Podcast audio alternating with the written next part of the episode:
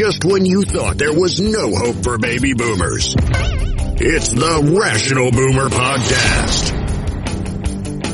Logic, common sense, compassion. Yeah, who knew? Now, here's Mike.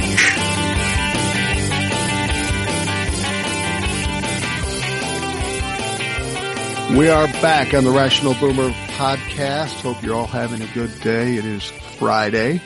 Uh, we had one podcast that I put out earlier, and now we have one of those special podcasts where we have uh, Ed joining us. And uh, yeah, uh, and we're traveling in time because it's Thursday. Is it Thursday? Fuck! I keep telling people this. I'm retired, man. I don't know what time it is, and I don't know what day it is. Really, is it I- Thursday? Yeah, it's Thursday. I All right. promise. Fuck it. Okay. It's Thursday. Uh, thanks for embarrassing me, Ed. No, I don't worry about that. I have perfect, I have the perfect ability to embarrass myself at any given turn. So, um, Well, time travel is in the news, you know. is it? Yeah, um, um, no less a personage than uh, the Donald himself uh, tells people to go on one of these off the wall uh, um, uh, cable or whatever it is outlets, or uh, I suppose it's a streaming service, uh, and check out this thing where this guy is saying that uh, there's a, uh, a plan on Hunter Biden's laptop to place uh, uh, incriminating evidence at Mar-a-Lago on Trump. Now, they they found that laptop in 2019, so that means uh, they've had this in the works for quite a while, don't you think? Uh, Well, that- either well, that- that, either that, or, or or Hunter is a time traveler and he just went back and did it. You know, that's possible, right? It is absolutely amazing the crazy shit that these people come up with. And, Yeah. uh, you know, I thought we'd been done with Q a while back. I mean, everything they came out and said didn't come true, wasn't true, was proved to be stupid. But now Donald Trump is backed into a corner. While he tried to separate himself from uh, Q, now he's embracing it. He loves Q because that's all he's got fucking left. That's the Exactly. that's the that's the life preserver, one life preserver in the ocean. It's he's about ready to drown, and uh, that's not going to do well for him. This whole Q thing is fucking crazy. Oh, absolutely, it is, and he's got him doing the one finger thing, uh, looking very Nazi-like at his uh, rallies that nobody's showing up to except the paid people. And don't tell me they're not, because all those people with the signs, I guarantee you, are paid about 10, 15 bucks an hour to show up and wave those things. Right. And uh, and uh, then the Q folks show up and a few other crazies, and that's what you got at a Trump rally these days. Well, you know what's funny too is they're they're they're getting into some production here now too. Now, as old radio guys, you and I, you and I could do a radio commercial, um, um, and and it would sound fine, but it always set it off when you threw some nice music behind it. Now back back in the seventies when I was at the same radio station we both ultimately worked at, I was a sports director. And so, um, whenever I do a sports intro or outro or promo or something like that, I'd always throw on my favorite song of the time. And that was Breezin' by uh, George Benson. Well, I used the fuck out of that song and it got to be ridiculous after a while. Uh, but, but Donald Trump is doing that in these, in these, um, rallies now. He apparently thinks he needs some production and he's taking, and every other, every other musician said, don't fucking use my shit. I mean, he always used YMCA when he would come out, which is ironic because the whole group was gay. And yeah, and it's a gay anthem. I mean, it's talking about basically having gay sex at the YMCA. and and and and he is so so freakishly afraid of gay people that something came out on that recently too i did a story about it that in the podcast but he plays this music that identifies with q and it's very uh very dark and very dramatic and uh he's he's he's working hard at this shit he doesn't care who he has to align himself with as long as he can save his ass Exactly, exactly. And um, you know, we've got hurricanes, we've got Marjorie Taylor Greene, we got all kinds of good stuff to talk about today. We do. I told you, I told you before we went on, I, I'm getting a lot of calls. You know, we bought a little condo in Savannah And people are calling up. See, there you go. You buy a fucking condo and you get hit by a hurricane. Well, Savannah's not getting hit by a hurricane. It turns out, uh, they'll probably get some effects like you're getting effects, uh, in Tennessee. Uh, it's not a good thing. And, and, and it's a tragedy to what it's done in, in Florida. I do know some people that have places down in Fort Myers, Marco Island and such. It's got to be scary as hell. This is a, this was a serious fucking storm. This was no everyday average storm. Yeah, even Tucker Carlson came out and said this one's real, folks, because he was pushing the idea that most hurricanes are are a, a sham, that they're just. Uh, you know, this is true. I mean, this was him on his uh, broadcast the other night. These aren't real. That you know, it's just. Uh, uh, a reason to drive up prices here or there, or some, you know, other, uh, oh yes, I promise you, or some other uh, nefarious things that uh, um, to show that the, the, federal government can do something right, blah blah blah, woof woof woof. But this one's real. This so, is real. Interestingly enough, Rush Limbaugh did exactly the same thing. Yeah. Uh, you know, he uh, most of them are most of them are crap, but this one is real because it's coming at my property.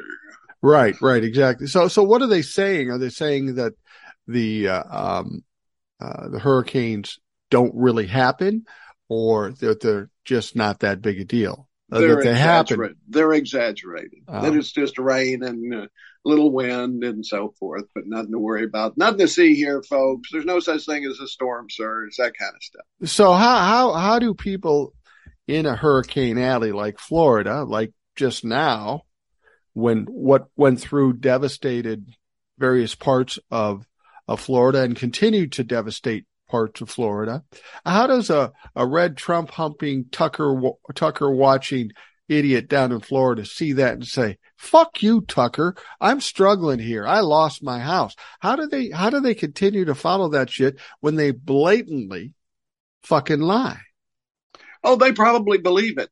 They, I mean, you know, well, that was just, uh, that thing that washed my house away was a fluke. I don't know. you know, it's, uh, you know, when you're that brainwashed and they are, uh, you're going to believe shit. I mean, look at the Q stuff. You know, nothing happens, nothing happens, nothing happens, nothing happens, nothing happens, and they still believe it. Right. Well, well, Tucker might be being smart on this one. He probably picked yesterday or whenever he did it to say this because as the hurricane's going through, none of these motherfuckers have power, so they can't watch the show anyway. So now he can say anything. Bingo. Uh, yeah. That's that's that's not bad either. And uh, uh, that's probably the case. But in anyway, he had to say something. You know, I mean, if you're talking about getting rid of the federal government and getting rid of things like FEMA, anything that has a regulation, anything that costs money, and that is the that is exactly what the Republicans want to do. Get rid of the federal government except for national defense and so forth. And so uh, that means the states are on their own. They would be on their own when anything bad happens. And quite frankly, if the Republicans are in charge, you usually are because they always vote against aid to Puerto Rico, aid right. against uh, uh, against aid for New York and New Jersey when they had the hurricane and the, and the floods and so forth, or when California has the wildfires. Well, you know, I mean, Trump, of course, did not send aid after the wildfires out there because they were mismanaging the forests. They weren't raking the leaves. Yeah, the exactly, exactly, you know? exactly. It's fucking unbelievable that that that he he does that. Now, now you mentioned, and we've talked about this before, that they want to get rid of the federal government. Okay. Yeah. I'm one of, I'm one of these people that believe if I'm paying money, I better get something in return for the money I pay. And let's be exactly. honest, we pay more federal income tax than we do state tax. So if I'm paying all this money to the federal government, I expect something in return. So if you want to take away all these other things that the federal government does, I would have to presume my federal income taxes go down to a tenth, if not zero, since you're not providing any services. And I, I have a guess that that isn't what they want to do. They want to keep the federal taxes the same. They just want to give you less in return. And how that's not a fucking, uh, how that's not a signal as to who they are and what they want to do. I don't know what more you need. Well, actually, probably what they would want to do is raise taxes on guys like you and me. Right. What they want to do is uh, get rid of taxes completely above a certain level. Right. Because those are the job creators and they need all that money to create the jobs that they never create and to uh, we need to, you know, a lot of blue state tax money coming into the federal system so we can redistribute it to the red states so that they can pay Brett Favre not to give speeches. Right, right. You know, that's that's the funny thing is, you know, I've got all these red state people talking about uh, welfare and how we shouldn't have to pay these people. They're just being fucking lazy. Uh, what they what they fail to realize is that most of the welfare is going to the red states. Yep. And if you if you want to cut the welfare to the red states, good. You're the ones bitching about it. I mean, there are people in blue states, of course, that need help. There's a lot of issues with welfare problems. Our greatest welfare problem is the welfare we give to fucking rich people. They don't even need companies. it. And oil right. companies. They don't even need it, but we still give it to them. Exactly. And, uh, people forget that under Clinton, we had what was called welfare reform, and they put in a work requirement and all these restrictions and so forth. And it's really hard to get anything and and the, the, Republicans managed to get it so instead of a a tightly controlled, uh, uh, regulated bunch of money, they get a lump sum to do with what what they they want, and then that's easy to steal, as we saw in Mississippi. Right. And I'm sure if you look at any state, especially any red state, you're going to find that that money that is meant to uh, to go toward uh, impoverished families and especially children never makes it there. Right. It, it somehow gets siphoned off along the way for volleyball courts and uh, uh, paying people to give motivational speeches. Brett Favre and uh, and other people. I'm not going to give up on that, right? Because I don't like the guy anyway. And the fact that he took a million point four, I think it was dollars which he eventually gave back once he got caught, but he won't pay interest on it. And also uh, got $15 million to build a volleyball stadium for his daughter to play in. No, that's not good. I mean, this is a guy who probably has $100 million in the bank. Let's be honest. Actually, it's closer, it's closer to 200 million. Three, two okay. or 300 million. Yeah. Exactly. And he can't fund his, his daughter's on volleyball court. 15 million out of 200. You could do it, Brett you know. But anyway, that's that's beside the point. What I'm saying here is they would want to raise your taxes while they would continue to cut the taxes of the rich people and the corporations, just like they did under Trump. And then in a couple of years, you're going to see your taxes and my taxes going back up again right. because that's figured in.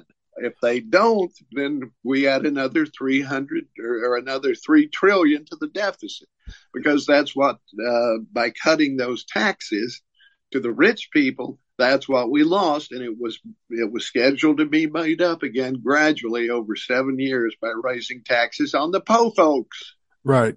Well, when, when, when, when, when you make less than a million dollars, if you understand what you just said, why would anybody vote for Republican?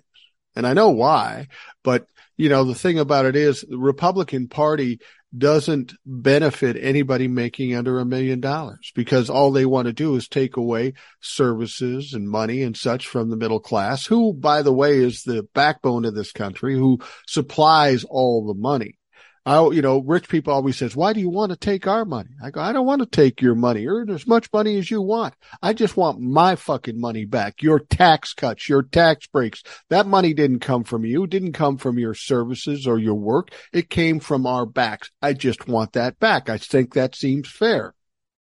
Exactly. And, uh, I want them, I paid, I paid a payroll tax uh, for both Social Security and Medicare on every penny I earned my whole life, right? Right, right. And uh, but there's a cutoff for rich people. I think it's I forget what it is now, 120,000, something like that. If you make that much, you don't have to pay a penny beyond that on Social Security. And right. why is that? It's a tax. It's not a savings account. It's right. a tax, and it's supposed to you know, acc- accumulate a pot of money so we can pay benefits uh, to people who have worked and paid into the system. That's what it comes down to. Um, but it is a tax and it should not be cut. I mean, it should not be exempt above a certain point. I'm sorry. Just that, that's, that's tough. so, just go ahead and pay. So, so when you know what we know and what we just talked about here, um, you know, I know the Democrats always say, what's our platform? What's our message? What should we do? Um, if we've got this many people that are getting robbed and just don't know any better, and that seems to be the case with a lot of Trump fucks and Republicans, it's easy to decide what the Democratic Party has to do. They have to ramp up messaging, whether it be before a midterms or a presidential election, all day, every day. Because that's what the Republicans did. They lied to you and told you, and they were loud and proud about it. So if we want to eradicate the Republican Party, and I think that's really what we have to do, it's not just about a uh, an opposing party. It's it's it's about a uh, uh, insidious virus that we have in this country, which is the Republican Party, uh, from Liz Cheney all the fucking way down. If we want to eradicate this from our country, or at least get them to reform some way, we need the messaging to be on point and loud and proud during election years and every fucking year. We need to educate a lot of stupid fucking people, and it's going to take some time. Absolutely. And uh, I'm sick and tired of uh, turning on the news, and I don't care what station it's on. If, if uh, uh Ted Cruz goes out and shoots his mouth off about, you know, tells a bunch of lies, which is what he's going to do, well, he, that gets covered, right? And the, and whether the whether the person who is uh, uh, commenting on it, uh, the reporting it, uh, whether they're positive about it or negative about it, the message is still getting out there. Yeah. And the mm-hmm. people are people are sitting there in front of their TV, they're thinking about stuff. They hear Ted Cruz say this, that's what they hear. You know, and, and then, then if Hannity comes on and elaborates on it, that's one thing. Or if it's Rachel Maddow who says this is bullshit, well, they heard that. Right. And it's in their head. Right. You know, and um, they may not. Gavin Newsom has been out there. He's been talking for days and days, and he's he's uh, he's trying to get it out there and talking to his fellow Democrats. Stop being nice. Be just right. as nasty as they are. Get in their face. Call them a motherfucking liar if you have to, but do it. I mean, that's when uh, that's when uh, Beto O'Rourke got noticed. Yeah, yeah. When, when he he used the he laid the big MF on him, and boom, suddenly everybody's listening. You know, 20 I, years, I hate that, 20 years ago, that would have sunk him, but it yeah. got him votes more than anything. Yeah. And this is the thing because people see the Republicans doing it and they're tough and they're, we want tough. Uh, tough and wrong is what Americans want more, more often than they want nice and right. Right. You, you know, you're absolutely right. It's not about what you say. It's about how you say it. And, yes. and there are a lot of people that, that maybe don't feel comfortable, feel like they're put upon, feel like they're being run over by the government and they're probably right. So they consider themselves in a weaker position. So when mm-hmm. somebody comes out strong, they look at them as a champion and they don't even care what they're doing. They're just going to get behind somebody who's going to beat the shit out of the bully for them. Excuse me. And you know, it, it's funny I realized that when I started doing the Rational Boomer uh, TikToks and now the podcast is, um, you know, when I started it, everybody said to me, nobody's going to follow you. I mean, you're old man. You don't know fuck all about fuck all. And, and I said, well, well you know, right about that. Yeah. But that's beside the point. and I said, I said, well, I'm just going to do it and see what happens. And then I started getting a lot of people following me on TikTok and now the podcast. And, and I've always wondered why why is that? And then somebody said something to me that was kind of a compliment and kind of an insult, but it really opened my eyes to what's working, not only with the Democrats, but in what I'm doing here or what anybody's doing. Somebody said, you know, you're kind of like a liberal Rush Limbaugh. and I said, well, I don't want to be anywhere near, uh, Lim- Limbaugh because I hate that motherfucker. But the point they were making is good is because I'm kind of in your face. I'm kind of willing to say fuck you or be tough about something. People seem to resonate to that.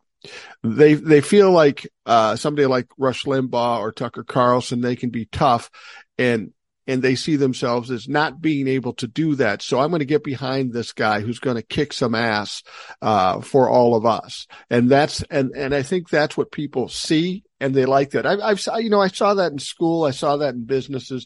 People get behind somebody who appears to be tough. Um, be, and they end up being the leaders. And that's what's worked for the Republicans.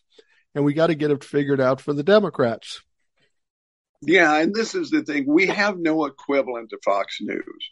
Liberals have no equivalent. I mean, they tried uh, Air America and different things, but yeah, but they've never had the uh, the money behind it, the Murdoch organization behind a channel or a, a, cable channel or a broadcast entity or streaming or whatever it is.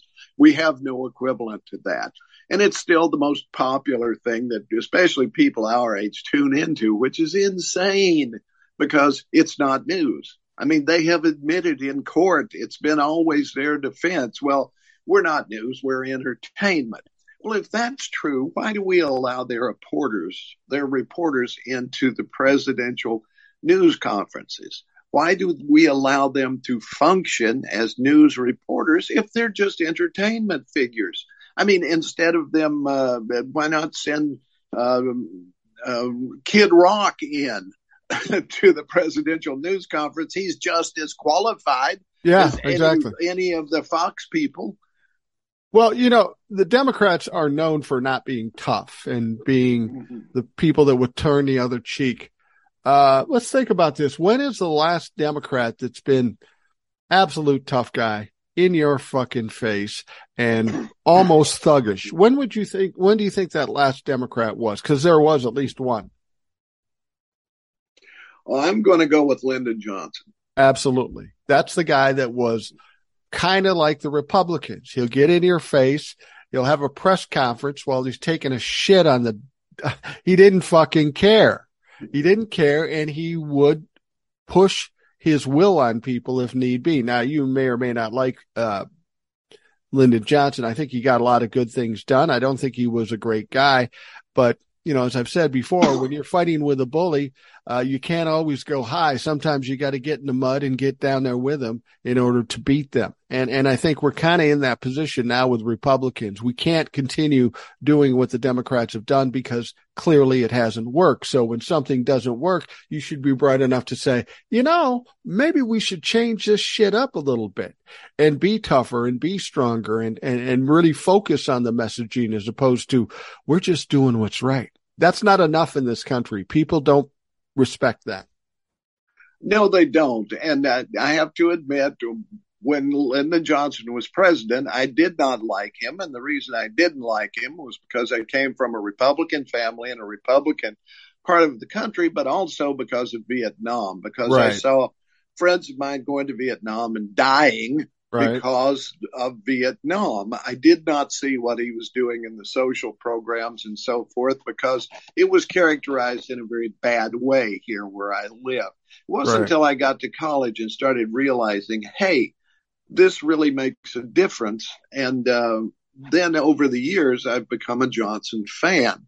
As a matter of fact, it would have been better if there had never been a Kennedy presidency. He was a bit of fluff. He was not in my estimation, a great statesman, nor was he a very good president. If uh, if uh, Johnson, which he could have if he'd had the money, had been elected uh, instead of Kennedy, I think we would might not have had a Vietnam because he was not really geared into it. It was only because Kennedy had already got it a ball rolling to a degree that right. he was kind of sucked into it. And he did have a domestic plan. He wanted to be another FDR and move that football further down the field, right. which he managed to do, but in a limited basis. He really had two two years of Kennedy's term and one term of his own because and I give him credit for this. He saw he was not popular and he stepped back and said, let's try it. Let somebody else try it, which is also uh, uh, very uh, speaks to his character. Now you said something that was very sacrilegious. Uh, yeah. that we shouldn't, you know, Kennedy shouldn't have even been president. Now he's beloved by people all over this country. Uh, and let's see why he's beloved. I mean, he was a handsome guy. He was a young guy. He, he, he died in the middle of his term. So he was kind of a martyr in that sense. Um, but was Kennedy a great president? I think, I think at least part of it in his heart, his intentions were good. But like you say, he wasn't real experienced and he made a fair amount of mistakes, Bay of, Bay of Pigs and some, uh, some other things. Um, the, the, the, the missiles in Cuba. I know people were very nervous about that and Kennedy, uh, gets a lot of credit for shutting that down all Kennedy did is stay strong in that situation. He kept the flotilla or whatever out there and kept them from coming in. And it was a standoff and Russia backed down. Uh, because that's the popular version. You want to know the truth? Absolutely. The, the Cuba happened. Okay. All right. We had, uh, first of all, we had the Castro revolution in Cuba, right? Right, right. Which uh, was a communist revolution, but it threw out a very corrupt dictatorship from the Batista government, which was really just a uh, figurehead for American mobsters. The American mobsters owned Cuba, especially right. around Havana and so forth. It was a it was a refuge for them, and they were working on having their own little gangster country there. Right. Then here comes Fidel Castro. He overthrows the government, chases them out. And there have been people who said because Kennedy's father may have been involved in bootlegging and so forth, that he had mob ties that helped to get his son elected, did. and that uh, it was part of their going along with that was we want Cuba back. So now, before Kennedy was elected, the uh, CIA was already working on this uh, Bay of Pigs with these Cuban exiles. They were going to send them in, and the people would rise up and join them and throw out Fidel Castro. And that worked great up until the point where the um, populace said, no, we kind of like what this guy's doing. Right. Compared to, to the previous guy, we're not going to rise up. So they were easily defeated, captured, and so forth. And the Kennedy administration was left with egg on their face, obviously. Right. And uh, also the uh, the mobsters were really pissed that he didn't go back in, and some people say that's why he was killed. That uh, that uh, uh, Lee Harvey Oswald was set up. Jack Ruby was sent in to kill him because he was a mobster with cancer who knew he was going to die and he got a payoff somehow or other that we don't know about it. That's that's a conspiracy theory. I don't know if it's true or not, but I do know this is true. What what uh, precipitated the whole Cuban Missile Crisis was we put missiles in Turkey, right, that could reach the Soviet Union. And Khrushchev said, "This will not stand." We said, "Yes, it will." He said, "Okay, then." So they sent missile. Uh, they sent their guys to Cuba with the, uh, you know, the assent of uh, uh, Fidel Castro to start building missile launchers there. We saw them and and so forth, and then we had the confrontation, the blockade, and the convoy sailing in. It looks like it could be the big one, folks. But at the last minute, Kennedy said, "Okay, we'll take the missiles out of Cuba. Oh, and we'll promise never to invade the island." So Khrushchev nodded and said, "Okay, great, we're done." Right. And everybody Kennedy winds up looking strong. Looks like he backed down Khrushchev, but it's Khrushchev got exactly what he wanted. Probably never was going to put missiles there anyway because he gave up too easy. Yeah, know, yeah, no, they, they, made it out to be like we were on the brink of war, and I don't think that was true at all. I mean, you, you remember what America said when they took those missiles out of Turkey? Ah, they're old and antiquated. We were going to get yeah. rid of them anyway, which is bullshit. Exactly which is bullshit. It was a trade off. And uh, we came much closer to nuclear war during the Berlin airlift when when uh, uh, when that was going on because we didn't even know if uh, Russians had a bomb at that point. point, and we thought, hey, uh, maybe we will just go ahead and settle this right here. But cooler heads prevailed, and it didn't happen. But it was much closer there than it was in Cuba. Uh, it was a scary 13 days. I lived through it. I remember. But uh, yeah, I don't uh, remember it. I was pretty young, but let's be honest, we're closer to a nuclear war now than we were those days. That's right. We've got a sick, crazy man in power in Russia. All we can hope for is that there are cooler heads there that will prevail and prevent a nuclear exchange of any kind. We well, can hope. Well, there, has been a lot of rumors about uh, Vladimir Putin that there are um, uh, people within the country, within the government, that are now saying, you know, Vlad maybe has to go because we got a lot of problems. Not only the economy in this country because of all the sanctions, but he's doing some crazy shit. He's now trying to conscript 300,000 people. People are getting pissed in the streets. Vladimir Putin's not making himself very popular. And then, then he scoots off to some other location. Uh, and a lot of people think, oh my God, it's, he's, he's planning on the nuclear war. So he's going down in the bunker. No, he's not. He's trying to separate himself from the people who want to fucking kill him. And they are his own people. Hey, Vlad, you're looking a little peaked. Step over by the window and get some air. Yeah, just, yeah. Well, I mean, that's how shit happens. I, have always said that about Vlad Putin. When people get tired of it or scared or upset, Vladimir Putin will either disappear or be killed or both. Yeah. That's so, how it works. Right, exactly. And and that's why I say Kennedy was no great shakes as a president. He, he got a good rap uh, from uh, facing off against uh, Khrushchev at that point, but he was no friend of uh, civil rights, for example. Sick the FBI on Martin Luther King, among others.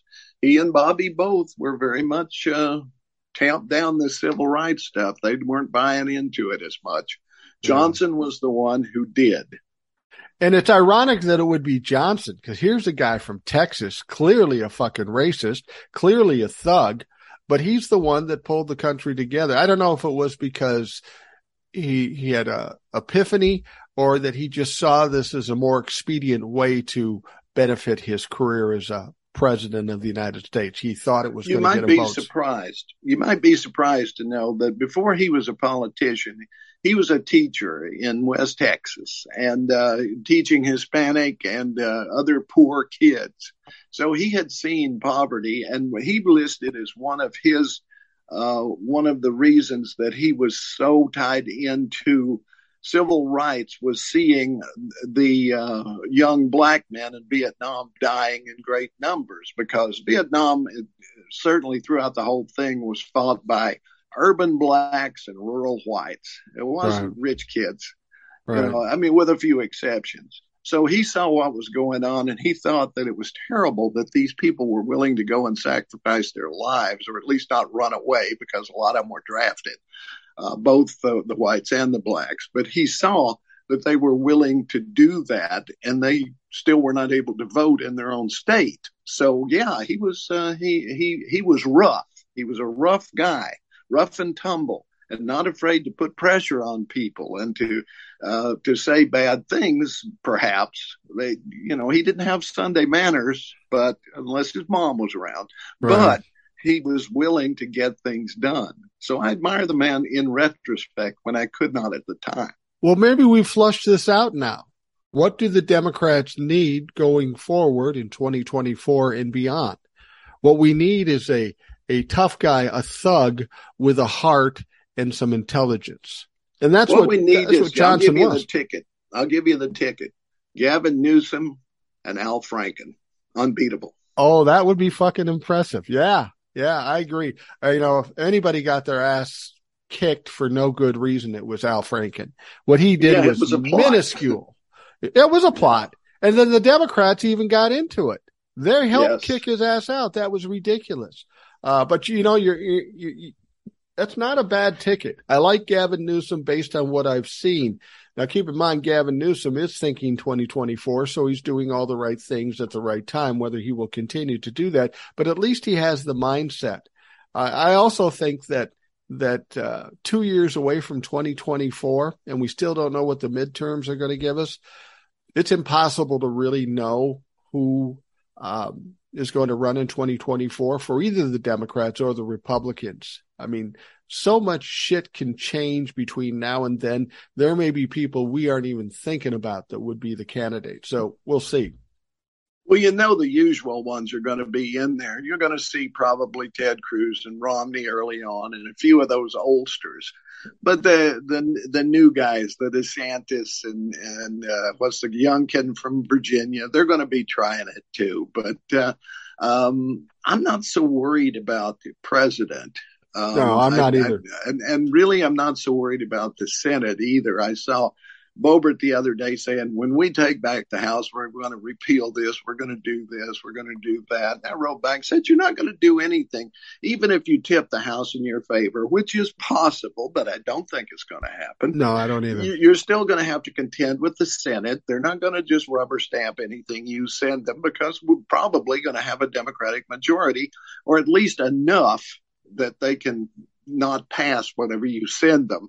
And plus, um, the president still has a veto that they won't be able to overcome. So you're not going to get squat done for two years. You can obstruct just like you always do. That's it. But now we've got Mitch McConnell coming out here, and he's uh, he's signing on to uh, uh, this new law that will keep uh, keep them from being able to pull a Pence, you know, yeah. like what they tried to do. He's he's signed on to that already, and that doesn't mean it will pass, but it certainly means that uh, it'll get some votes from the Republicans. So uh, if the Democrats can get everybody in lockstep on it, which they should be able to, that will pass. So that's good. I think it but, will uh, pass. I think it will pass yeah. because I think the Democrats already have 10 senators on board yeah. for, for this thing. And the only reason McConnell, uh, McConnell's stepping up and say, yeah, I'll support it too, because he knows he can't stop it.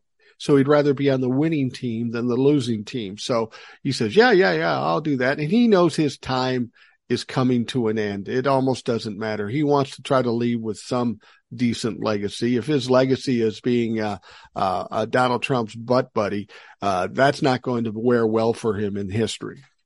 No, exactly, and that's what he has left. I mean, uh, there are very few Chuck Grassley's, you know, walking dead that, that hang around that long. And I don't see McConnell being uh, one of them, especially if he can't be a player. If he can't run the Senate, then he's going to take his toys and go home. And I think this is uh, just like what you say. It's a, it's an opportunity for him to try to claim a little bit better picture of himself in history because he did step up after the insurrection and, and uh, blame Trump for it. He did, but then he backed off of it when he yeah. found it was more expedient for him to support Donald Trump. You know, he's he's a flip flopper. He's he's just a just a slimy politician. Yeah, what did they call that? Oh yeah, politician. yeah, exactly. And, and and you know, somebody like Chuck Grassley. I mean, I think a lot of people look at him as kind of uh, inconsequential, but he is from Iowa. He is 150 years old, and I think yeah. this guy is as slimy and is is uh, disreputable as anybody can fucking be. And he's not very bright. I don't know if it's not that he's that he's not bright or he's just losing cognitive abilities by virtue of his age. I think it's the latter because I lived in Iowa for a while when I first got into radio. My first job was there, and um, he was uh, far more moderate back then uh, than um, than he became. But I think he is just a canny politician, or was anyway, who who you know plays whatever uh, hand he can uh, to uh, to survive. Right. Uh, but uh, he's well past the time he there should be a mandatory retirement age. I'm sorry to say it, but I know I agree. my faculties aren't what they once were. Um, and, and, and uh, I think I'm still fairly sharp, but how would I know, right? yeah, you know, well, you know, I think honestly, I think politicians should be forced to retire at 70. I think that's yeah, a re- that's a reasonable time. It's beyond the 65. Most people retire 70 years of age. It's time to enjoy the millions you've screwed the country out of and just enjoy life. Yeah, and see, that's the thing. The Republicans don't want that to happen. I have to keep harping on this because we have here, uh, we have uh, Ron Johnson out of uh, Wisconsin, I think it is, who says we need to lure, his words, lure seniors back into the workforce to fill some of these job things. And right. because, um, and what he really means is we're going to cancel Social Security so they have to. Right. But that's the way he wants to characterize. He's trying to make it look like a positive thing, but it's not. because uh, I see people all the time on Facebook and Twitter and saying, well, I guess I'll never, younger people, I'll never own a home. I can't possibly afford one. I've got, and th- these aren't even the people saddled with student debt. These are just people who see houses continuing, uh, you know, the rise, the prices rising, you know, so that they can never ever even be approved for a mortgage until they're maybe 50 and by then it's probably too late. And and then you have people I, I know people who say i'll never be able to retire. I can't live on social security and and the amount they'll let me earn above that uh, if, so they continue to work. Well you know if if uh, ron johnson wants to lure seniors back to working i will say hey i'm willing to talk but i have some requirements. I need uh, five hour workday. I need three days a week. I need full health coverage, eyes, ears, nose, teeth, fucking full body. I need that all free and I need a half a mil a year. If we can work that out, I'm going back to work. I'm in. I'm in. yeah. Yeah. I mean, I, I would even settle for 50 bucks an hour. You know, I'd, I'd do it for that. Well, know? you've always been a cheap date, so it's true. It's true. well, I know, but also three days a week. You know. Yeah, I don't want to work any fucking harder than I have to work. Jesus yeah. Christ, you work your whole life and you do all this shit. It's time to fucking relax. And I don't care if, uh, uh, if Ron Johnson is worried about paying social security. I'm getting my social security. I got it at 62 and people say, why'd you get it at 62? And I said, well, I'm all pretty, already pretty set with my pensions and stuff like that. We're fine. And, and one thing I learned about business, if there's money to be had, get it now. And that's yeah. what I did. So fuck it. Uh, anyway, let's take a quick break. We'll be right back. Wyndham Hotels and Resorts makes travel possible for all. Whether it's the long haulers looking for a great cup of coffee, a roomier rest for the on a whim road trippers, or a place to make summer memories with the whole family. No matter who you are, where you're going, or why, with 24 trusted brands to choose from like La Quinta, Days Inn, and Super 8, your Wyndham is waiting. Get the lowest price at wyndhamhotels.com. Restrictions apply. Visit website for more details. All right, we are back. And what I want to talk about, Ed, is this uh, upcoming January 6th committee hearing that was postponed for obvious yeah, reasons. and I'm so pissed. I was so ready for that. And we get a little rain and now they're postponed. Sorry, Florida. I'm just, I, I, I feel your pain actually. Yeah. Well, well, the, the thing about it is, is I told people that were upset about it being postponed. It's the respectful thing to do. Let's just say that. But it's also the uh, most uh, the smart thing to do because when this hearing hits, we want all the attention on the hearing. And as right. long as we're going through a hurricane, a large percentage of the country is going to be focused on that reasonably so.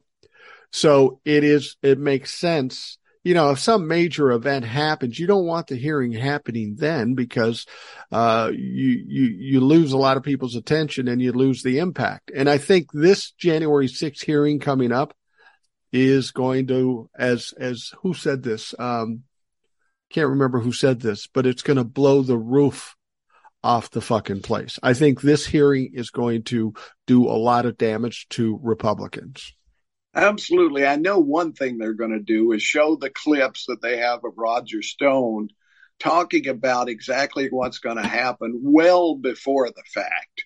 That they're going to uh, uh, basically, he lays out exactly what's going to happen on uh, January 6th to, to this uh, Norwegian, I think they're Norwegian film crew right. that are that are following him around and feeling him, uh, and then he's uh, and which he which he claims are deep fake films, meaning that th- this is somehow or other not real. Yeah. Which of course we know that it is, and that's easy to to verify. But uh, that that's his thing, and he knows the Q. If you believe in Q, you're going to believe in that.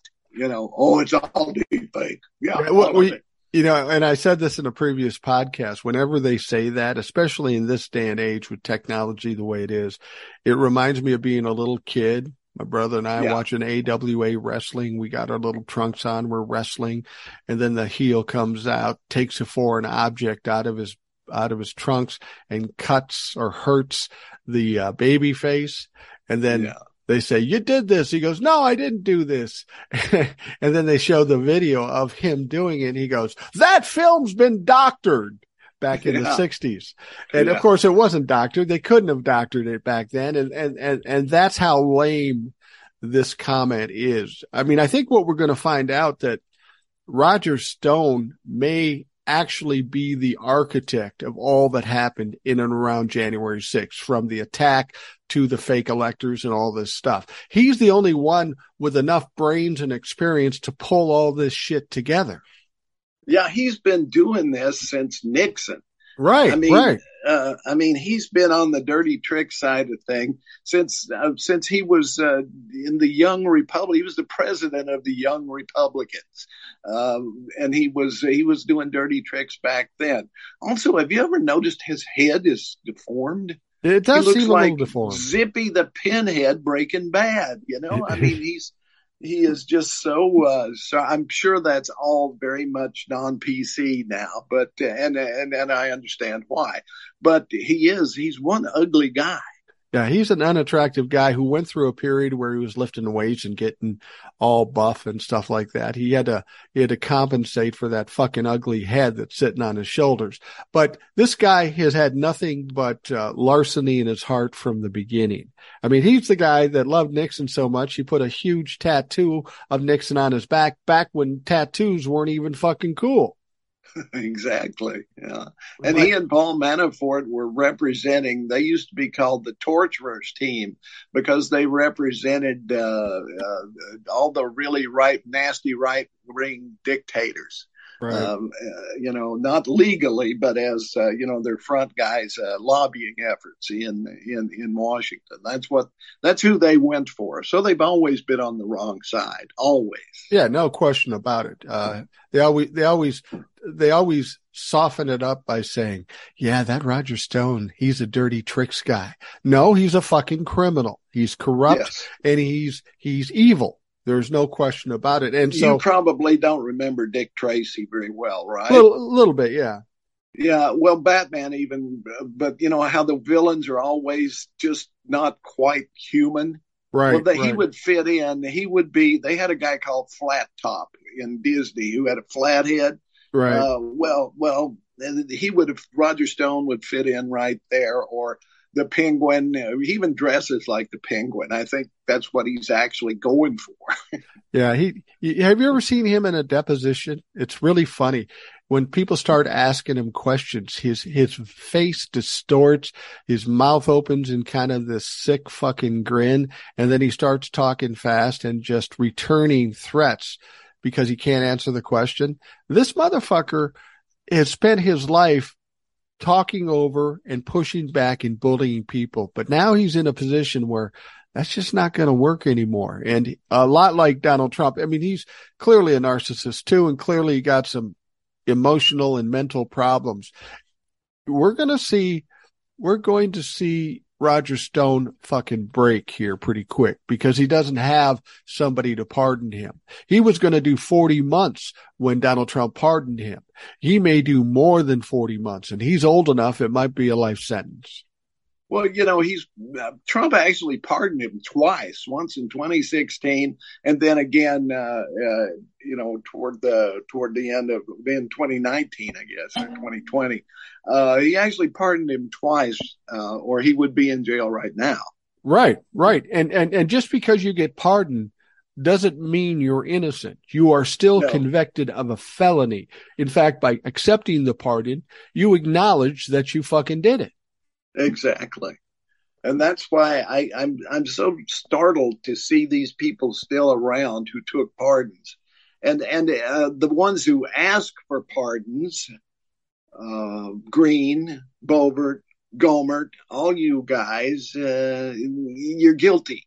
If you ask for pardon, you're admitting your guilt. You, you, you had some you had some clue that this may come back to hit you. You know, I look at somebody like M- Mike Lindell I look at a weaker, dumber guy that aspires to be Roger Stone. I really do. Yeah. But he doesn't have the wherewithal to do it. He's not smart enough. He's not tough enough. And he just looks stupid. Roger Stone is a smarter guy and he comes up with the same evil shit. but he's been able to hoodwink a certain faction of this country for years and years and years. But now he's coming to an end now with his ability to do that. Absolutely. And I, I keep going back to that film, Inventing Anna, about uh, the young lady who snowed all of uh, polite society and got all this money and everything right. and was able to do this over time just by name dropping. And, and that's what these people do. Once they know this person, they get to know that person. And it, that works just like the mob where they, oh, he's a friend of ours. He's a made guy. He's this, he's that. Right. They have right. all these terminology. They have all this terminology for where you are in the pecking order and so forth. And it's the same thing in the Republican Party. You know, that, that, that movie, Inventing Anna, uh, my wife hated the movie because she was such a despicable person, this Anna. Uh-huh. In my, in my mind, Anna was a fucking hero. She took advantage of all these people that are excessively rich that look down their nose at people like Anna really was and she yeah. fucking took them for a ride and took them for all they were worth. And these people need that every so often just to fucking calibrate being humans again, as opposed to just these evil people that expect everything for themselves and nothing for anybody else. I, that girl's crazy. I wouldn't want to see my son married to that girl, but I love the fact that she took all these rich motherfuckers for a ride. Yeah, and look at the big banker, the one she really snowed and got all the money and everything. He got a promotion out of it. Yeah. You know, yeah. that's the insane thing. This guy was totally incompetent at his job, was able to be completely uh, snowed by this this little girl, and yet he gets a promotion out of it. You know what I liked about this inventing Anna? Uh, she's she's a cute girl, but she's not excessively attractive model type or whatever. You know, it's it's not like she bowled somebody over with her beauty. She did it all in her head and with her mouth, and she knew how to play these people. These oh, people oh, got played. These people got played, and they deserve to get played. And I, I don't feel sorry for them at fucking least. You know, somebody lost a million dollars, but they have fifty million dollars. Well, maybe you should pay more attention and not be so fucking arrogant. Maybe exactly. You should, maybe you should protect yourself. Because I got to tell you, you know, if somebody came up and said those things to me to try to get me to side with them, I wouldn't buy that shit. I've been in, you know, I've been in business and I've been lied to every day while I was in business. If you either, you either learn how to read somebody or you're fucking dead. You're done. Yeah. And I, I, uh, I, I've got to tell everybody too, the actress who plays Anna, uh, Julia, I forget her last name now, yeah. but, uh, um, check out Ozark because she's even better in that. Uh, uh, her character is amazing, and her take on it is even more amazing. She's brilliant. She is. She is a great actress, and that's that's uh, a big compliment from you being in the uh, theatrical business. Yeah, well, I know the real thing when I see it, and she's the real thing. She's sure. definitely so, so now we have this hearing that's now been postponed because of this hurricane. And I think that was the wise choice. I don't think there's any question. I think this hearing is going to be huge. Uh, you know, Kinzinger put out some kind of, uh, kind of hint of what it's going to be about. And it's going to be about the putting together or the architecture or who was involved with putting together this January 6th attack and also the funding and yes. and we know Ginni Thomas. There was a rumor going around that she helped fund the buses coming from wherever, and everybody said, "No, that's just a rumor" and all that stuff. And then the texts come out from Mark Meadows that say she out and out says, "Send me a Venmo. I'll get you some money so you can get the buses up here." So clearly, she fucking did it. And Ginni jo- Ginni uh, Thomas, um, when she was first asked to talk to the January 6th committee, she was the typical arrogant, loud and proud Republican saying, I'd love to come. I'd love to set everybody straight. And then in a couple of days, the lawyer said, yeah, nah, you don't want to do that. So she backed off, suggesting that she really had nothing to give. Well, now she's stepping up willingly. Why do you suppose she's doing that? Well, I think they've got enough on her that she she's going to have to, or or uh, they're given that who she is they may have said, look, we'll go easy on you if you come in and give us what we need.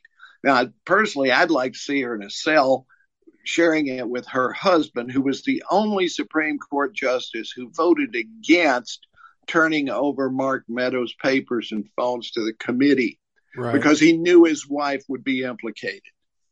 You know what I don't understand about that, though? I I don't understand. I mean, it, it, it can only be arrogance, and I've said this before. Okay, he voted against it because he didn't want those things to go to the January 6th committee. I get it. That makes sense. But he also knew that nobody else was going to vote that way. He also knew that they were going to get it anyway.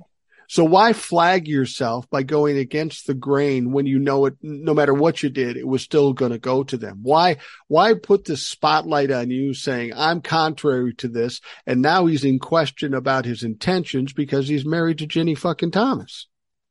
Well, I, I, think it was Robert Reich who said this, and maybe I'm wrong, but I, I think it might be that he was actually in law school at the same time as Hillary Clinton and Clarence Thomas and sat in some of the same classes. He said when the professor would ask a question, the first hand up always was Hillary Clinton. Every right. time. Occasionally mine would go up. The one that never once went up was Clarence Thomas. Right, right.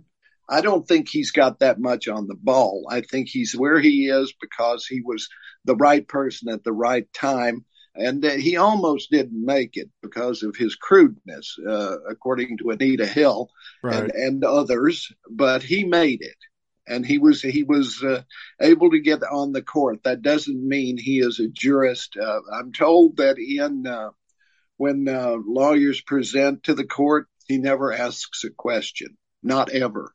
Still, yeah. Yeah. so um, he's not the brightest bulb. In, I think. In, uh, I think he's trying to pick up the torch from Scalia, but he's not the jurist that Scalia was. Right. I didn't care for Scalia. I, I think anybody who's an originalist is an idiot. I agree. But, I agree. Uh, I didn't like him, but he's trying to be a comparable evil to Scalia, and he just doesn't have the wherewithal to do it. Yeah, I think that's probably true. I have heard that he was more moderate before the confirmation hearings circus and, and all of that. And he decided he would be the villain they wanted him to be. I don't know if that's true or not. I do know in this case, he was the villain. He, he should be impeached for that vote alone because he had to know his wife would be implicated, which indeed she was. So that alone, he should have, and he should have recused himself on other things too, but he never does. And I, I, I don't know if I agree with you that they're they're saying you just come in and we'll take it easy on you. I don't I don't think that's what precipitated her coming in. And I've said this about all these other people that step in like Donald Trump and they they plead the fifth. That isn't necessarily a good move. If you know if you know they got the goods on you, at some point you you you've got to take a last ditch effort to try to save yourself or to frame yourself in a different picture. And in order to do that you got to talk. You got to talk. Now you can't lie because you go to jail for that but pleading the fifth and watching it play out is just stupid. There's so well, much evidence. There's so much evidence in a civic trial. Yeah. In, in a civic trial it's in a tantamount to an admission of guilt and it hurts you you know. It is. But, uh, it, it, it is. And I think Ginni Thomas is just scared and she doesn't know what the fuck else to do. So she's so arrogant and thinks she's so smart that she can sit down and sway these people to believe like she does. I mean, that's what Donald Trump does. He thinks every time he opens his mouth, he can, he can persuade anybody to believe anything. And now oh, he's, Lord, yes. yeah. And then now he's getting, he's, he's, he's getting a rude awakening because it's not working anymore. Yeah, and I guess that's why he's going to Q because he's got nothing else. But here he he held out for the the special master, and that's come about to bite him in the ass. The appeals court didn't rule the way he expected them to. Uh, the high priced lawyer he had paid $3 million up front just to come on has been sidelined, probably because he gave him some real legal advice and said, you know, right, right. Yeah, you know, we're going to put a fork in you because you're done. There's nothing we can do here legally to help you. Well, and that's the thing is, uh, I, I, did a TikTok uh, about this that being Donald Trump's lawyer is the shittiest job in the world. Oh, and, yes. And, and, and because he doesn't pay them and he doesn't listen to shit. these these lawyers will go to him and say, "Well, you can't do this, you can't do this, you got to do this." And he doesn't like what he hears, so he says, "No, we're going to do this and I'm going to make you do it." It's like it's like me taking my car in to get fixed and the transmission is shot and I say, "No, motherfucker, work on the radiator." The transmission yeah. is fine. So when I get my car back, the still the fucker still don't run. And that's what Donald Trump does. And, and, and the guy he hired, he paid $3 million up front. Thank God for that guy. Um, he, he got to a point and he's not going to be a sycophant and risk his career on Donald Trump's stupid ideas. I'm, I'm, I'm amazed that any lawyers will still stick by him when they know they're going to lose their fucking license. Exactly, and and and everything that Donald Trump has done in his life is coming back to haunt him. Now, the uh, the special master said he gave until tomorrow, right, uh, to to come back and and file some some paperwork saying uh, this, uh, you know, what what is it that that you're claiming executive privilege on? I need to know which ones they are, and and so forth, and uh, uh, also that there he has to pay somebody to digitize all of this stuff and nobody will work with him because he doesn't pay. All of the top digitizing companies have said no way we're not touching this. He won't pay us so they're stuck between a rock and a hard place and they're trying to weasel out of it but none of these none of these lawyers are top notch lawyers the one guy who is has been sidelined and put off on other things. He's not even working on this anymore. So it's going to be interesting to see what happens tomorrow when I'm guessing they're going to default on these, uh, uh, and we'll see what the special master or the, the judge judges do in this case. I guess he's the one who has some power to do something. Yeah. I don't know that the original judge has power to do anything now.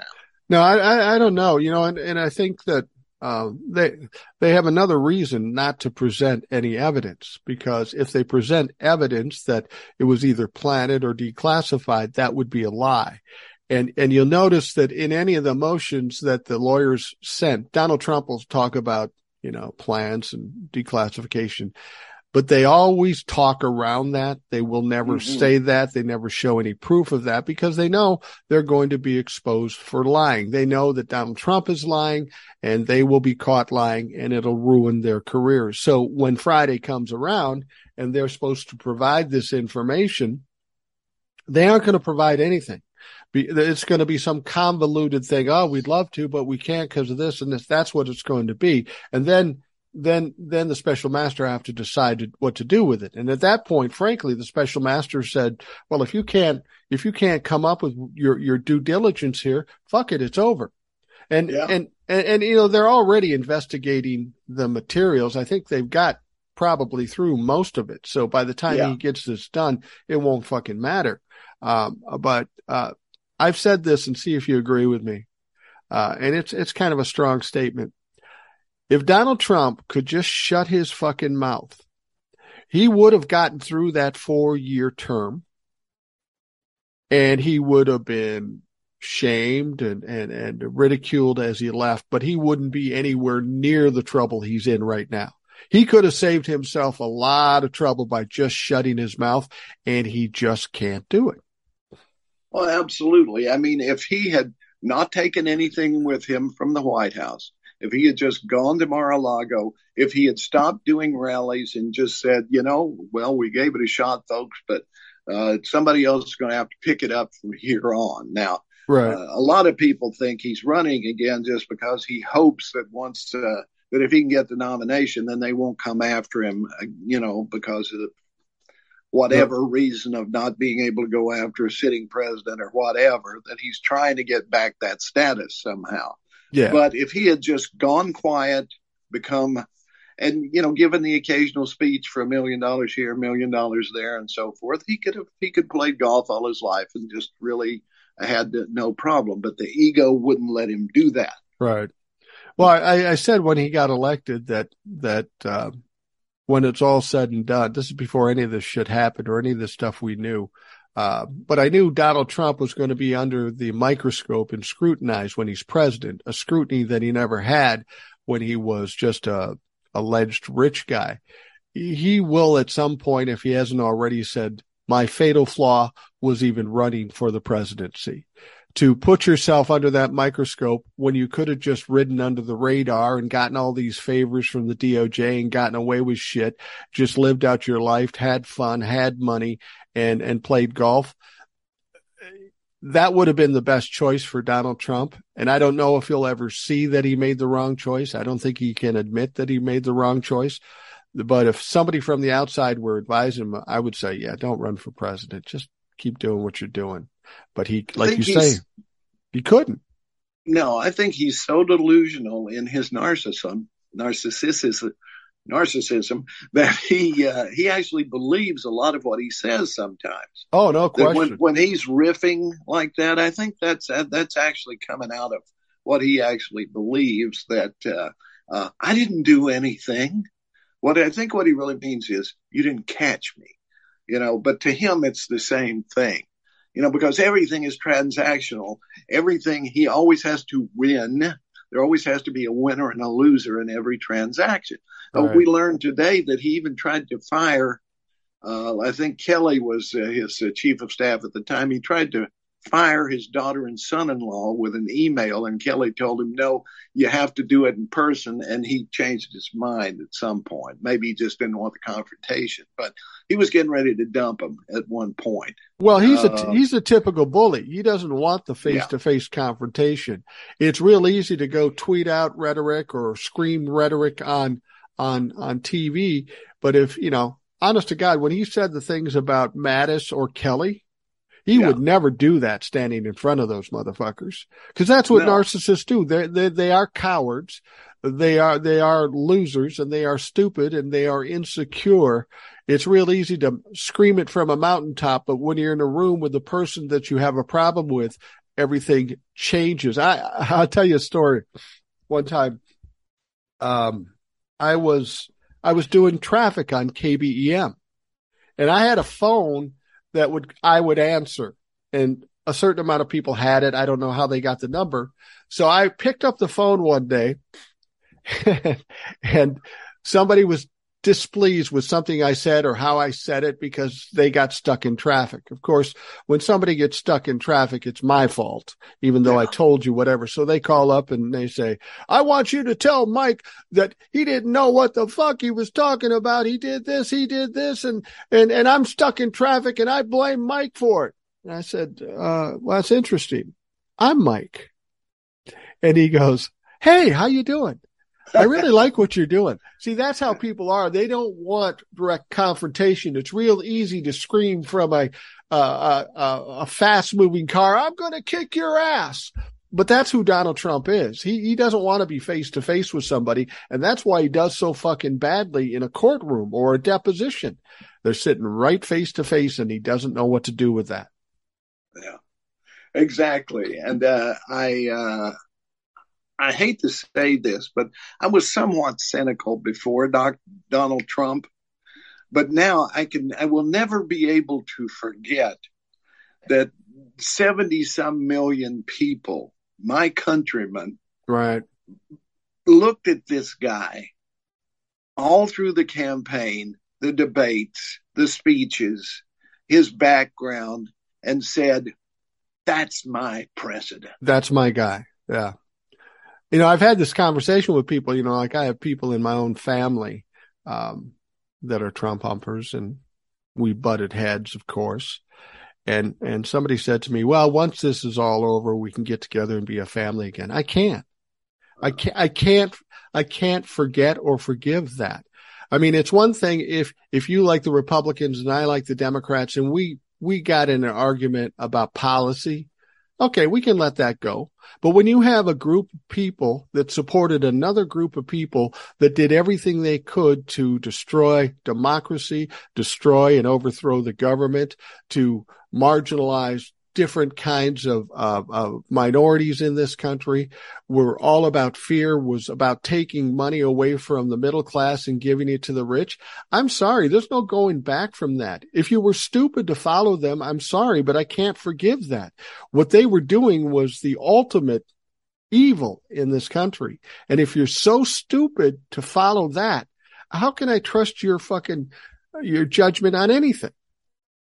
Exactly. And, and these are the same people who inspire nutcases uh, to go attack FBI offices because right, the FBI, right. of course, is bad. Or now children's hospitals because they're doing sexual reassignment surgery on all these kids, and and and so people are attacking hospitals or threatening them at least, and they were there will be. Uh, if there hasn't already, and I missed it, there will be some case where some nutcase with an AR-15 goes in and shoots up a children's hospital because of what he's heard from Tucker Carlson or Hannity or Lou Dobbs or some of these these reprehensible monsters that every day fuel this kind of thing.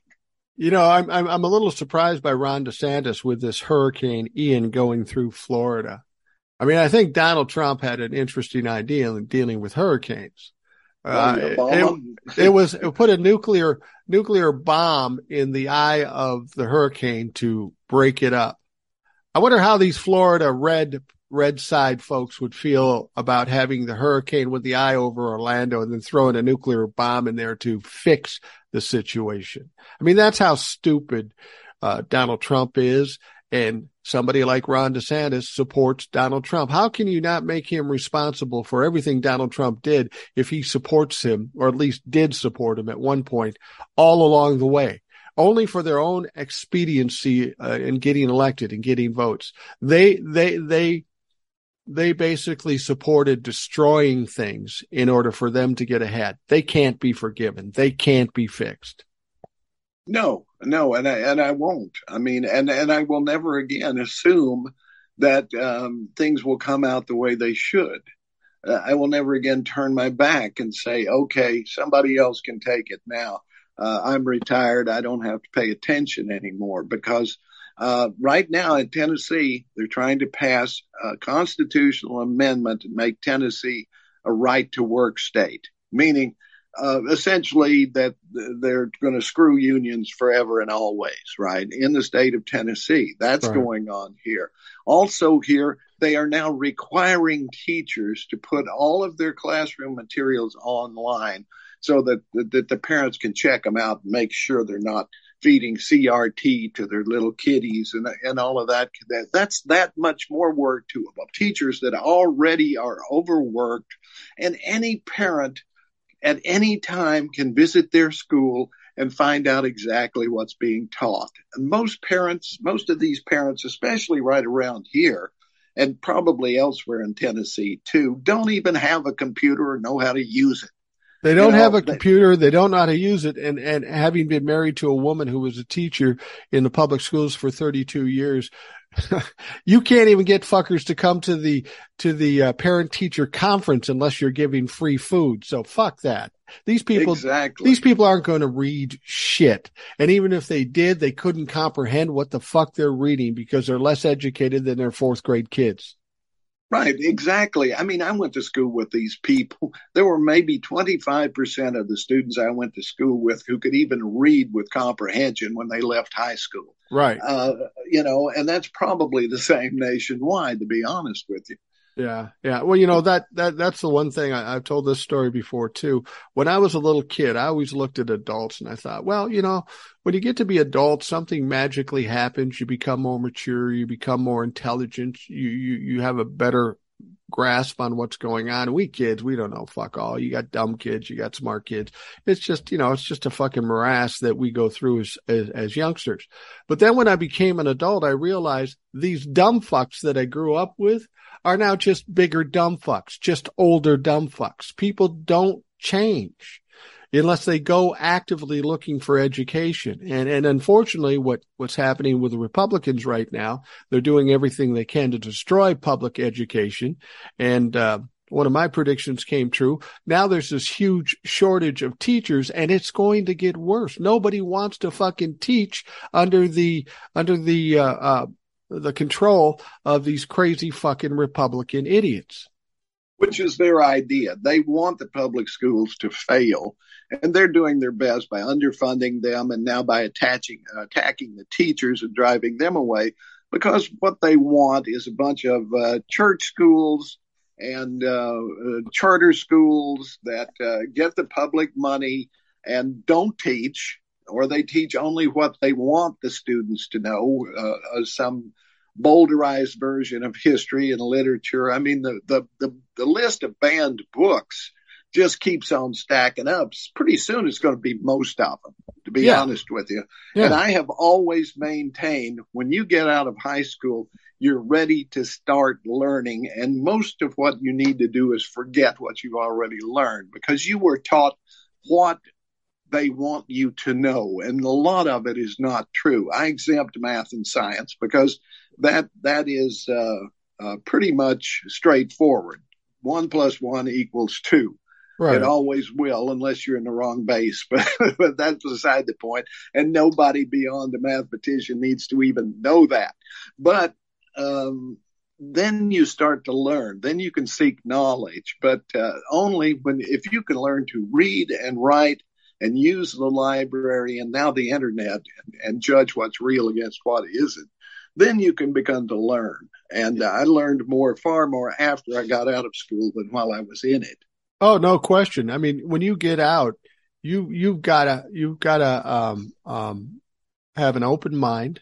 You've got to have uh, an interest in finding the truth, and then you got to have you have the wherewithal to find the truth. But most people don't do that. I mean, you know, prior to doing this this podcast and TikToks, I can't tell you how many people said to me, Oh, I don't want to watch the news. I don't want to learn anything. I just want to live my life. And unfortunately, those people are the very reason we're in this position right now. I don't care. I don't want hear bad shit. I don't want to know anything. I just want to live my life.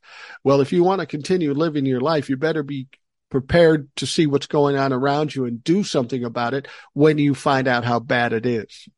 Yeah, I got to make a recommendation right now. There's a new TV show on. It's on Apple TV. It's called Reboot, and um, I watched uh, a couple shows. Yeah, that was interesting. Yeah, uh, uh, terribly good, terribly, terribly good show about rebooting an old uh, 70s sitcom, right? And uh, and bringing it up to date. It's got some of my favorite actors in it. Uh, um, uh, Keegan Michael Key is kind of the, the leader. Paul Reiser right. is in there. Um, uh, what's her name? Rose, the daughter. Um, yeah, I, Rachel. Um, um, is it Rachel? Shoot. I, yeah, I don't know much about her, but she's really good. She was on a show called uh, Crazy Ex Girlfriend, and oh, okay. they did a musical number every week, which was was actually very very good, very profane. Rachel Bloom, that's her name. Okay. Um, and uh, she's she's very good as the daughter. And then then there are these uh, sitcom actors that you know, but you don't know their names. And so they have a writers' room where they have a bunch of young kids versus these old veteran writers, and the interaction is very much like I think what goes on, say, on TikTok or Twitter or any of these. Uh, these social media things where you got a, a, lot of young hip people you got a bunch of old fogies like us and we right. don't speak the same language anymore i'd heard the term meta and it was used in the in the, in the show and i go what's meta yeah. I, I hear it all the time but i don't know what it means so i go look it up and find out it means meta key which is basically beself self-referential you know okay. uh, you know, uh, uh, talking about TV and using TV to talk about TV kind of thing. All right. But, uh, if you're, if you're a child of, uh, the, of social media age, you know this stuff. Fogies like me don't. We have to be taught. So right. I'm, I'm, I'm continuing to learn is what I'm saying. And if you, if you aren't a lifelong learner, you aren't a learner at all. Exactly. You know, I know a lot of people of our vintage, my vintage and your vintage, that, you know, are just content with retiring, sitting on the couch, vegetating, watching TV, watching something simple to comprehend, having a beer, having a coffee, whatever it is. People, people of our age, there's a lot of them that just give up on life. They don't want to do anything. And I, I've told other friends of mine, I said, if you do nothing else, if you do nothing else, even though you're retired and you worked hard for 30 years and all that stuff, you still have so, have to have something to fucking chase, something, some kind of goal. It could be a tiny goal, But once you stop chasing goals, you're fucking done anyways. They might as well bury you because you're stopping the whole process of living life. Yeah, and I and I do think too that people they become stuck in time, and I and I, I I think at one point at least, I think Joe Biden was kind of guilty of this. He really thought that he could work with the Republicans, that he Right. could Oh, I uh, think he did. find uh, find uh, people on the other side that because he had been around some of them forever, he thought they could find common ground, and then he gets in there, and now he has changed his tune because he finds that those people don't exist anymore, or if they do, they are so marginalized in their own party that they have no power to do anything. Well, you know, I, I- think a lot of younger people uh, just assume that we old folks don't know what the fuck we're talking about. I just recently got a new phone. Uh, Mhm. I'd, I'd had the one I had for three years or whatever, and I needed a new phone because it wasn't working properly. So I go in there and I had this little girl showing me all the things on it, and she was very rudimentary about what she was telling me. And she was telling it to me like I, I, I didn't know. And I, I did know, I did know that. Um, um, and, and she said to me, she said, um, Oh, I see you have TikTok on there. Do you watch TikTok? I go, yeah, I watch a lot of TikTok. You said, do you understand how it works? I go, I think I got a grasp on it. And, uh, and, and she said, really? I said, I even have some content. And she looked at me like, well, that's cute. You old man got some content. Then I pulled it up and showed it to her and she, she just got this horrified look on her face. She goes, you, you, you have 180,000 followers? I go, yeah. I know this technology shit to a certain extent. I only need the questions asked I'm going to ask you. So let's just get this fucker done. I, I like to keep up with technology because it interests me and it, it's part of what I do daily. But a lot of people will sit back and say, Oh, I don't like the internet. That's fucking dangerous. And it is, but you can also use it to your benefit if you're smart about it.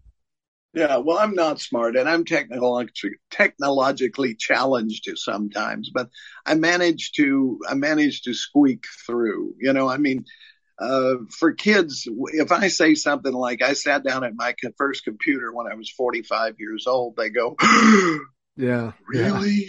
You know? Yeah. Well, I, I will say. I, I will say this: there is some benefit in certain circumstances to give the appearance of being the kindly old man that doesn't know anything. I have Yeah. used that before, and uh, I'm sorry to say it's worked for me. yeah, and would you help me across the sweet the street, sweetie? Yeah, yeah. I, No. you know, I don't do that. I'm kidding. you know, back in the my, my my wife would always use me in this. You know, when we were in our like our thirties or something, my wife would go to the local department store and she'd buy it, and then she'd want to return it, and she always hated the confrontation of returning it, and uh, um, you going through that process. Maybe she doesn't have the receipt. It was much different times than it is now, and she'd Yeah. always say, "Could you return this for me?" And I said, "Sure." So I'd go up, I'd find the middle-aged woman who has a maternal sense, and I'd be like in my late twenties, early thirties. And I'd go, I walk up to her and I'd be exasperated. I go, Oh my God, I don't know what to do. And she goes, What's wrong? I said, I have to return this. I have no clue how to return it. I don't have a receipt. I don't have anything. But if I don't get this done, my wife is going to be so mad at me when I get home. And the older woman would always say, Oh, honey, I'll, I'll walk you through this. I go, Oh, thank you so much. Thank you so much. You know, everybody wants to come and slap these people in the face. No, you want them on your side because they can get it done for you if you allow them to do it. If you go up there indignant and shit, they're going to say, fuck you, go out the door. So, um, in those cases, I, I, I learned how to become pathetic. And there are times when pathetic works. Well, I learned too. I learned this in, in working for a school district. Don't go to the department head. Don't go to the administrator. Don't go to the superintendent. Go to their secretary. They're the ones who do the work. Well, that's the they case know in, how it works. that's the case in radio too. You know, yeah. back when WKRP, you had the general manager, you had the sales manager, you had the staff, but who did they go to? Who knew fucking everything? And it was, uh, uh, Jennifer. Jennifer, the, the, the secretary. And when I worked in, in, in Arizona in a shitty little radio station, it was a trailer, not a mobile home, a fucking trailer connected to a cinder block building. Now, in this building, the guy who owned it was 30 years old. He knew nothing about radio, but he got a good deal on the radio station because the guy wanted out of it. We had three other announcers that really had no experience in radio. So when I walked in at 19 years old, I had vastly more experience than anybody and I could actually read copy and do a commercial. So I, I kind of took the lead with the, with the talent. But when it came to getting anything done, we had this, this secretary named Pearl. She was probably 40 years old. She knew everything, did everything. And if you fucked with her, she would kick your ass. And it's so true that, that, that the secretary is always the one that knows everything that's truly the boss. Absolutely. Three months after I started in radio, I was the program director of the station in Iowa where I started at. And uh, Billy was the equivalent. She was the one who'd been there forever. She was the secretary.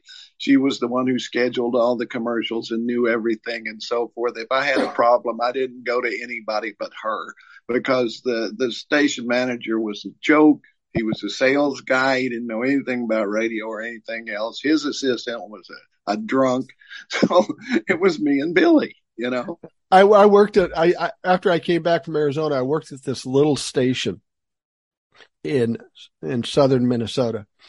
And, uh, we had a general manager who was basically like the guy at KRP, but he was a little vile on top of it.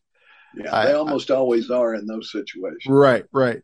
So I walk in, I walk in the place for the first time, and I'd listen to the radio, uh, listen to the radio station as I was coming in, trying to get a sense of what it sounded like.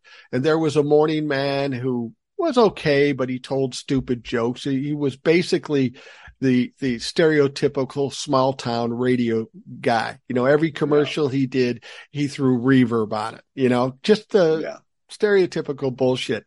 But then in the midday, there was this woman on and she sounded, she sounded good. She sounded like she was a, a, a beautiful woman. Uh, and really her looks didn't matter, but, but I had this image of her. So I walk in, um, um, and, and I meet these two announcers. I quickly find out that both of them smoke like chimneys. Both of them are dating one another and both of them go to the bar after their shifts and drink all day. They were not an attractive couple. This woman's name was, I don't know, uh, on the air was like Bree Sullivan. And then yeah. when you met her, her real name was Melody Stubbs and she was a very large woman. She was a very vile woman. She had a good voice, but she was not a good human being. And her boyfriend was even fucking worse.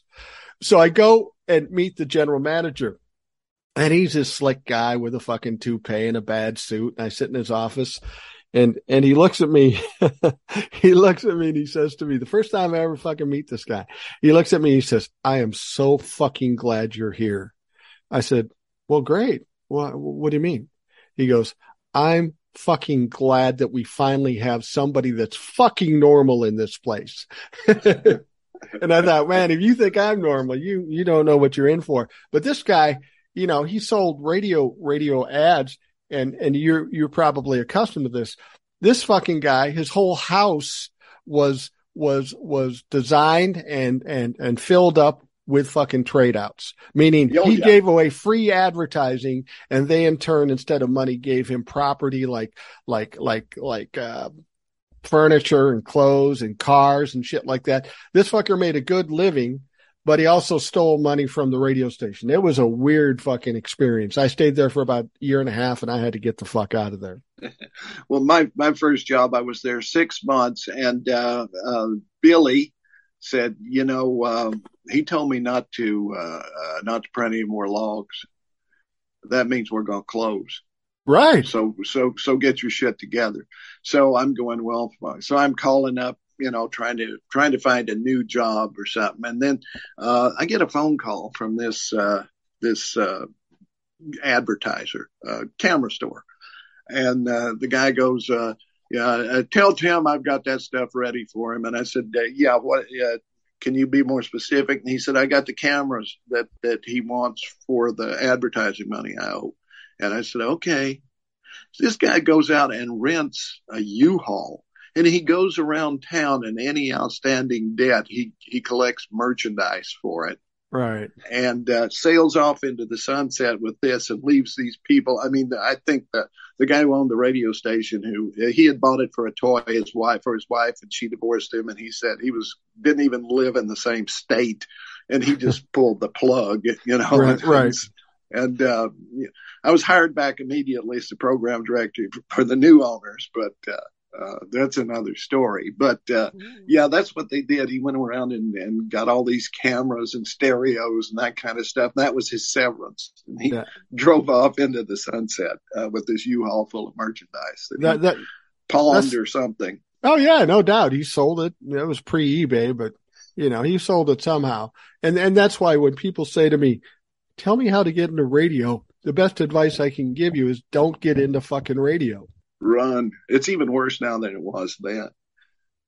Oh, it is. They didn't pay you shit back then, and now they're doing all this technology where they put you on the air for an hour and and then send you home, and they just run your tapes all fucking night. So you're the nighttime uh, disc jockey, but you only worked an hour in the fucking studio. It's just it's a waste of time. And if you're lucky enough to be in a major market, you may be on 15 stations spread out across that section of the country that you're also uh, uh, voice tracking. Right. And, you know, the people that are on TV and the people that are on radio that are successful in the respective markets, they aren't making nearly enough or as much as they were back in the day because as much as they may be the number one station in the in in the town they don't have nearly the listeners they once had. Everybody's streaming or listening to radio or listening to Spotify or whatever it is. So yeah. the radio and TV business on a local level is kind of a dying business. There's no real money to be made there unless you're one of the few elite, and even that is starting to wane yeah, the the right wing bought up all of the AMs and and they're all syndicated. They're running syndicated stuff. Either that or religion, one of the two. Right. That's what you got on the AM side and the FM. Uh, probably two by now. I don't listen to either anymore. Sorry to say. I don't listen to radio. There's enough podcasts out there and there's enough audiobooks to keep me busy. So I don't even fucking listen to radio anymore. It just I do listen to NPR fairly often, but well, that's it. Yeah, but you're a sophisticated guy. I am not. So I really have no business listening to NPR. All right. And you know, I say NPR because Minnesota Public Radio, but it's in the PR where I am. Right, know? right, right. I get that. Is it is it TPR where you are? No, no, it's it's uh, NPR, National Public Radio. Okay, and okay. and uh, then they have affiliates. Uh, I listen to one out of my alma mater, um, oh, okay. East Tennessee State University, WETS to be w. actually. W wets, yes, it's true. yeah, that's some some of these call signals that people have picked are just a little, a little weird, a little weird. A little bit. Anyway, we're running out of time here. We're actually well over time, so we should well probably wrap things up. Uh, I appreciate you coming by as I always do, and uh, uh, we'll we'll be talking to you again soon. We can. I, know you're booked up tomorrow, so we'll do something next week. Uh, Alrighty. Uh, hopefully earlier in the week. I'm. I think I may be going to Las Vegas for two days. Just well, let's see. Uh, I'll, I'll give you a heads up. I'll give you a heads up. Monday I'm okay. I, I think by Wednesday I'll we're going away for. Uh, I'll I'll let you know more on it. But Wednesday or Thursday we're going away for uh, the weekend. Yeah, and I'll be gone Wednesday and Thursday too, maybe till Friday morning. But I'll bring my remote podcasting thing. So you folks worried about me going away and not doing a podcast, I will be doing a podcast uh, from Vegas, apparently. Anyway, all right. Thanks, Ed, for stopping by. To the folks that are listening, thank you for taking the time out of your day to listen. I hope you have a great day, and we will talk to you again tomorrow. Thanks for listening to the Rational Boomer Podcast.